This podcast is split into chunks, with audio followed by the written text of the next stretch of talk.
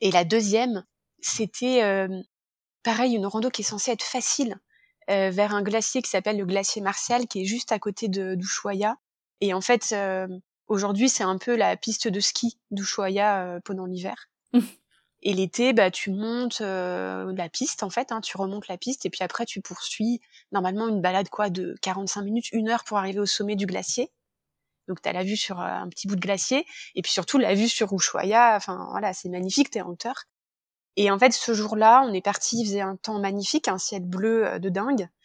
Et puis, bah, en fait, t'as juste oublié que t'es au bout du monde et que le temps peut être bleu maintenant, mais que dans 10 minutes, ça peut être la tempête de neige. Et donc on s'est retrouvé en tempête de neige, euh, donc sur un sol euh, qui était hyper euh, froid, donc c'est devenu euh, de la glace. Oh mince. Avec nos baskets. Oh là là. En tempête de neige. Euh, c'est hyper désagréable, enfin d'être dans une tempête de neige, voilà. C'est clair. Donc horriblement froid.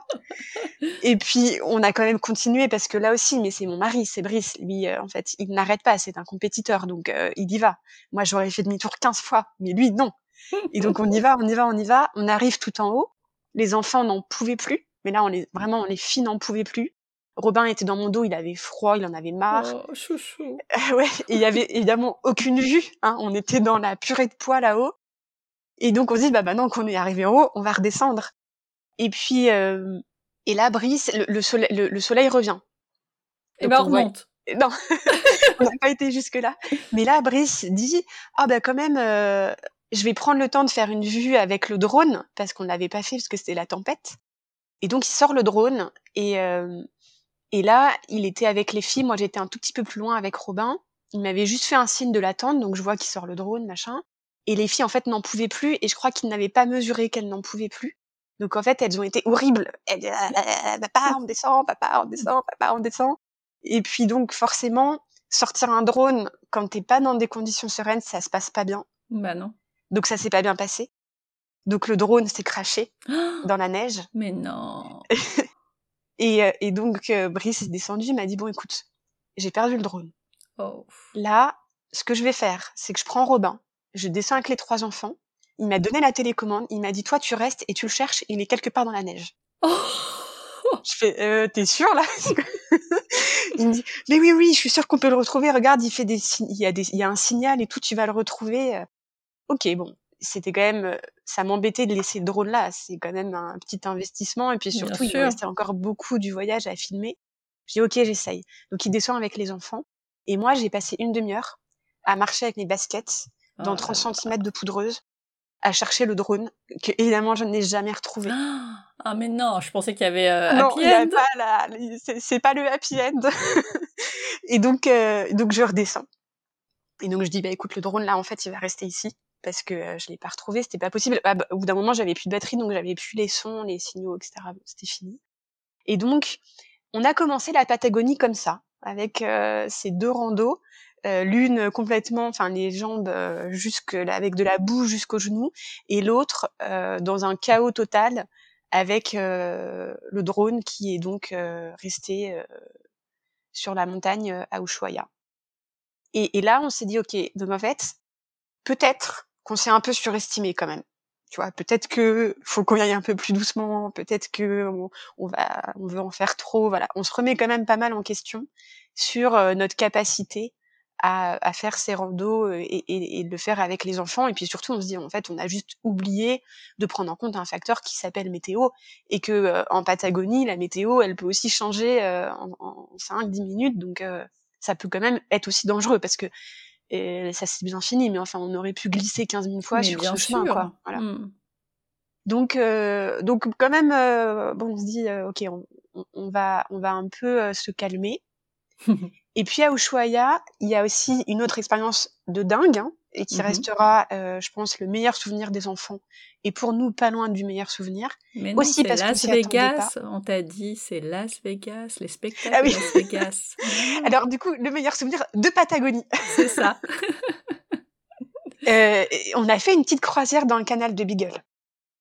Et euh, le canal de Beagle, c'est donc le canal euh, qui sépare finalement l'Argentine et le Chili. Hein. D'un côté, t'as l'Argentine, de l'autre, t'as le Chili. Et là, on a pris un bateau l'après-midi et en trois heures de temps, on a vu des dauphins, mais un banc de dauphins incroyable, qu'on avait raté partout, alors que à 10 000 endroits où on était, on aurait pu voir des dauphins, mais on les a pas vus. Là, il y avait des dauphins de partout. Il y avait des baleines de partout. C'est incroyable. C'est-à-dire que on avait le bateau et on voyait des souffles partout. Enfin, oh là là. Non plus en exagération, mais je pense qu'on a vu au moins une dizaine de souffles, bah, déjà euh, des baleines, euh, des tu vois, le dos des baleines, les queues. Euh. et ce qui est incroyable, c'est quand tu remets ça là où tu es, c'est-à-dire que tu n'es pas en pleine mer, tu es dans le canal de Beagle, que tu vois la terre à droite, t'as le Chili, à gauche, t'as l'Argentine, et là t'as les baleines au milieu. Et c'est large, je sais même pas quelle est la largeur de ce canal, mais c'est large, mais enfin c'est vraiment, tu sens que t'es pas en pleine mer. Et puis il y avait aussi les lions de mer, et puis a l'île où il y avait les pingouins. Et donc en trois heures de temps, sur ce bateau, on a vu euh, les lions de mer, les dauphins, une dizaine de baleines, les pingouins. C'est juste incroyable. Oh là là. Hmm. C'est fou. Ouais. Mais ça vaut pas les spectacles de Las Vegas, non. C'est un running gag maintenant. c'est le running gag du voyage. Mais c'est waouh Et comment, comment ils étaient? Alors, Robin, il était petit, euh, donc il se rendait sans doute pas compte. Mais les filles, comment elles étaient face à ce spectacle? Elles voulaient pas. Euh, il faisait très très froid. Ah euh, c'est le seul jour où. Mais, mais alors, j'allais dire, il faisait très très froid, très très froid, mais elles s'en fichaient complètement. C'est-à-dire qu'elles voulaient être tout le temps dehors sur le bateau. Et puis, tendant, on va quand même rentrer là parce que vraiment il fait froid. Et donc on rentrait un petit peu, on arrivait à les canaliser, puis elles voulaient tout de suite repartir.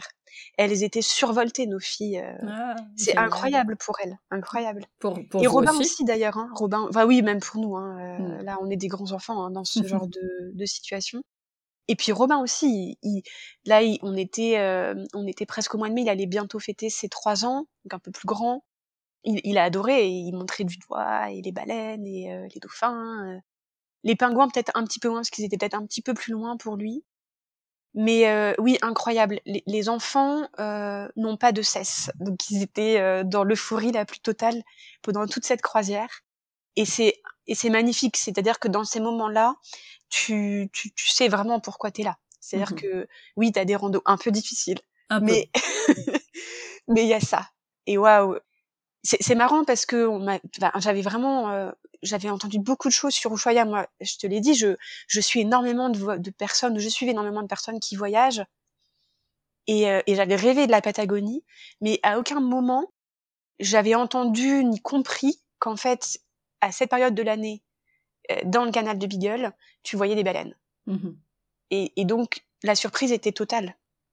Enfin peut-être deux jours avant on a compris que potentiellement on pouvait voir des baleines ici et nous, qui avions déjà vécu deux expériences mais incroyables avec les baleines en Polynésie et au Mexique, les revoir là, c'était tellement inespéré et inattendu que c'était magnifique. Et puis il y avait une forme de fil rouge. C'est-à-dire que pour, du coup, pour les enfants, les baleines, c'était un peu le. D'ailleurs, c'est encore un peu le fil rouge de ce voyage, du coup. Et donc de les revoir là, ça a créé quelque chose d'encore plus fort. Et donc voilà pour Ushuaia. Mais c'est déjà beaucoup, en fait. Émotionnellement, bah, euh, oui. c'était fou.